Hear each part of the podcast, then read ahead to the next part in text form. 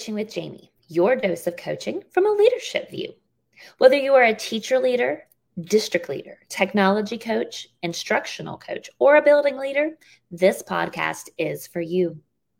With a background in instructional technology and media, as well as educational leadership, I use my middle ground instructional coaching role to open conversations around practices we face daily in education. So if you find something valuable here, just like, share, and don't forget to subscribe to continue the conversation. Welcome to episode six, where we talk about wrapping up the semester. And yes, you know, in an almost December podcast, we have to, you know, give it a fun name. So we're going to wrap it up. Now, if you are following me and seeing the scope and sequence of all of these podcasts, what you're noticing is probably this. My last podcast was on the first 30 days, and the next one is wrapping up the semester. So, I guess what you can probably assume is everything that fell between those first 30 days and now was a lot of work that kept me from filling in the middle ground. But as a coach who works a full time job and a coach that tries to keep a steady flow of a podcast and good social media sharing going, I will tell you it is a lot to keep afloat. So I'm giving myself a little bit of grace. I had a plan for a 10 episode season somewhere between July and December, and it didn't work out. I'm only on six. So at best, maybe eight episodes. But you know what? It's all about grace. And hopefully, what we will talk about in this podcast will get you to a place of knowing wherever you're in, grace is an important thing to give yourself for sure. So let's talk about this last chunk of the school year. Most of us are on those last 15 days, kicking off uh, December. And we are likely in a place where we are looking forward to what's coming but we're also in that reflection time, that looking at what's happened and what's going to happen. And man, is it a busy month? December always is. So, the first thing I'm going to tell you is that you just need to step back and reflect. Yes, reflect on the whole semester, see where you were. What were your wins? And where were your struggles? I know for me that I had the early struggle of coming back into school year with high, high hopes of what would be on the second year. And then COVID came raging in. Uh, myself, I myself got COVID, and I felt like I was back in that pandemic shockwave again. I wanted to be talking about data and PLCs and student growth. And what I was talking about was just, again, pandemic triage. And I spent a good month or so feeling very frustrated it was definitely a struggle.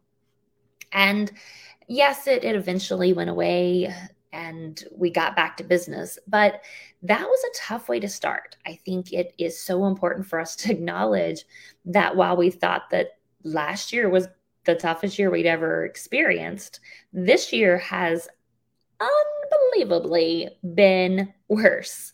I don't think in any group that I'm in, whether it's an administrative group or a coaching group, I don't think there's any one of those groups where we're not all saying the same things, which is this year is harder. It just is.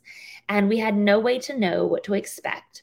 We didn't know what was going to happen in the world. We didn't know what was going to happen in our schools. But now we know, and we're just navigating it as it comes.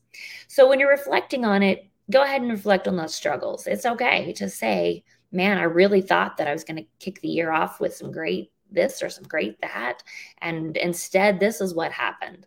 But also look at the wins. Now, wins this year may be small wins. They may not be some great, huge uh, event in time. They may be small wins. For me, uh, my win is unbelievably, without a doubt, that I have 12 content teams who are all talking about standards. That's right, standards not skills, not concepts, not units, but standards.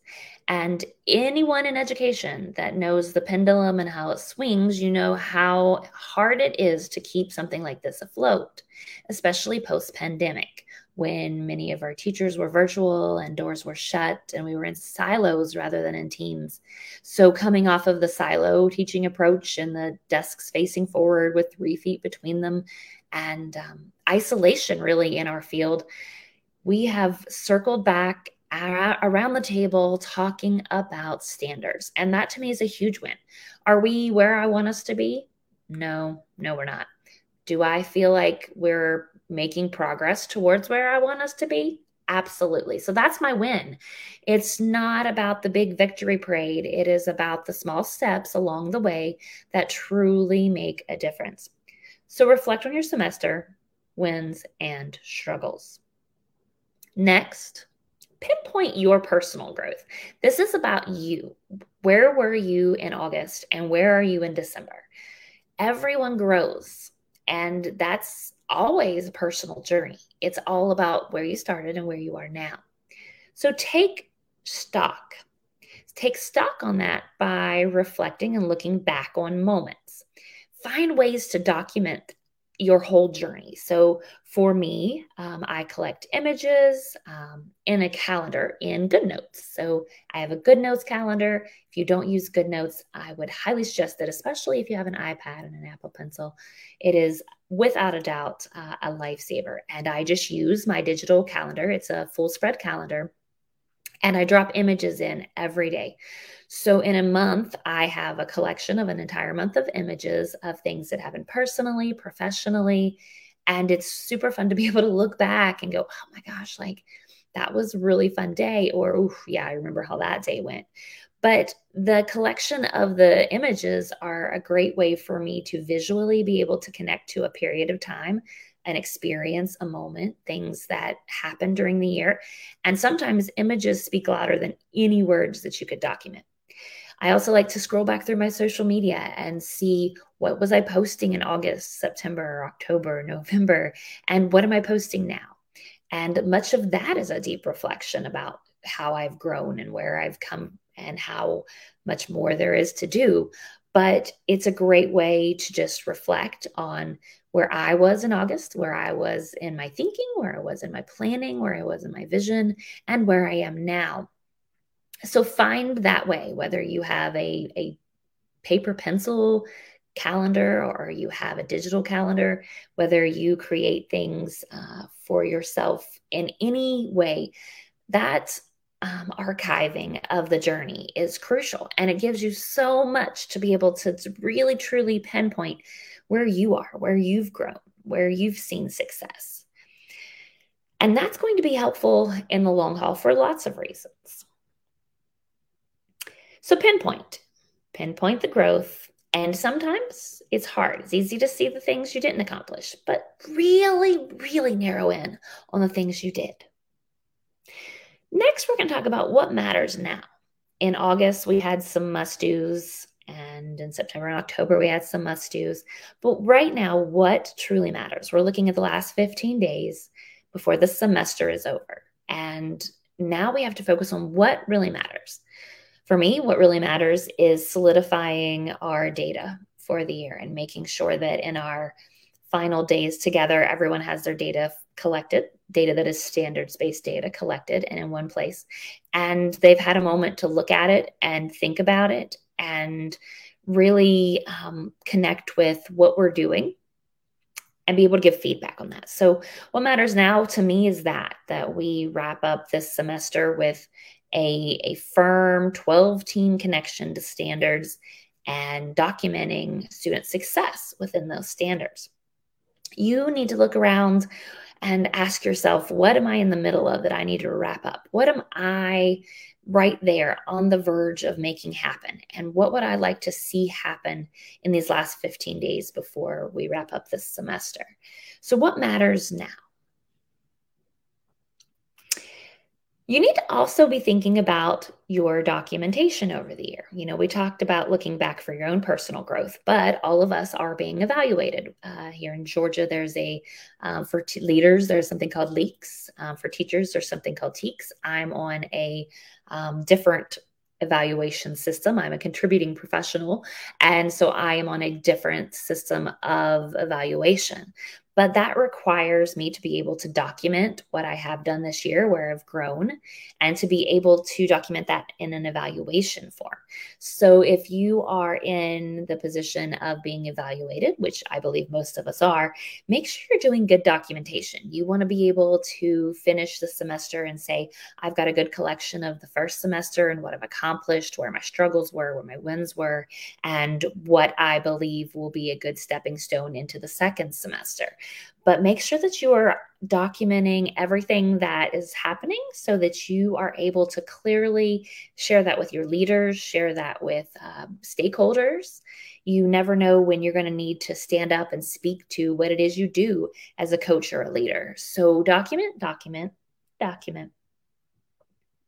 Next, we're going to talk about that column on the job description called Duties as Assigned.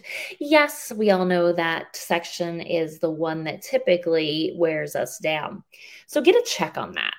Take a good look at what you do and say what percentage of my day is coaching, what percentage of my day is duties as assigned. And I will tell you, as the uh, semester started wrapping up, when we got closer and closer to Thanksgiving break, I was running at 125%.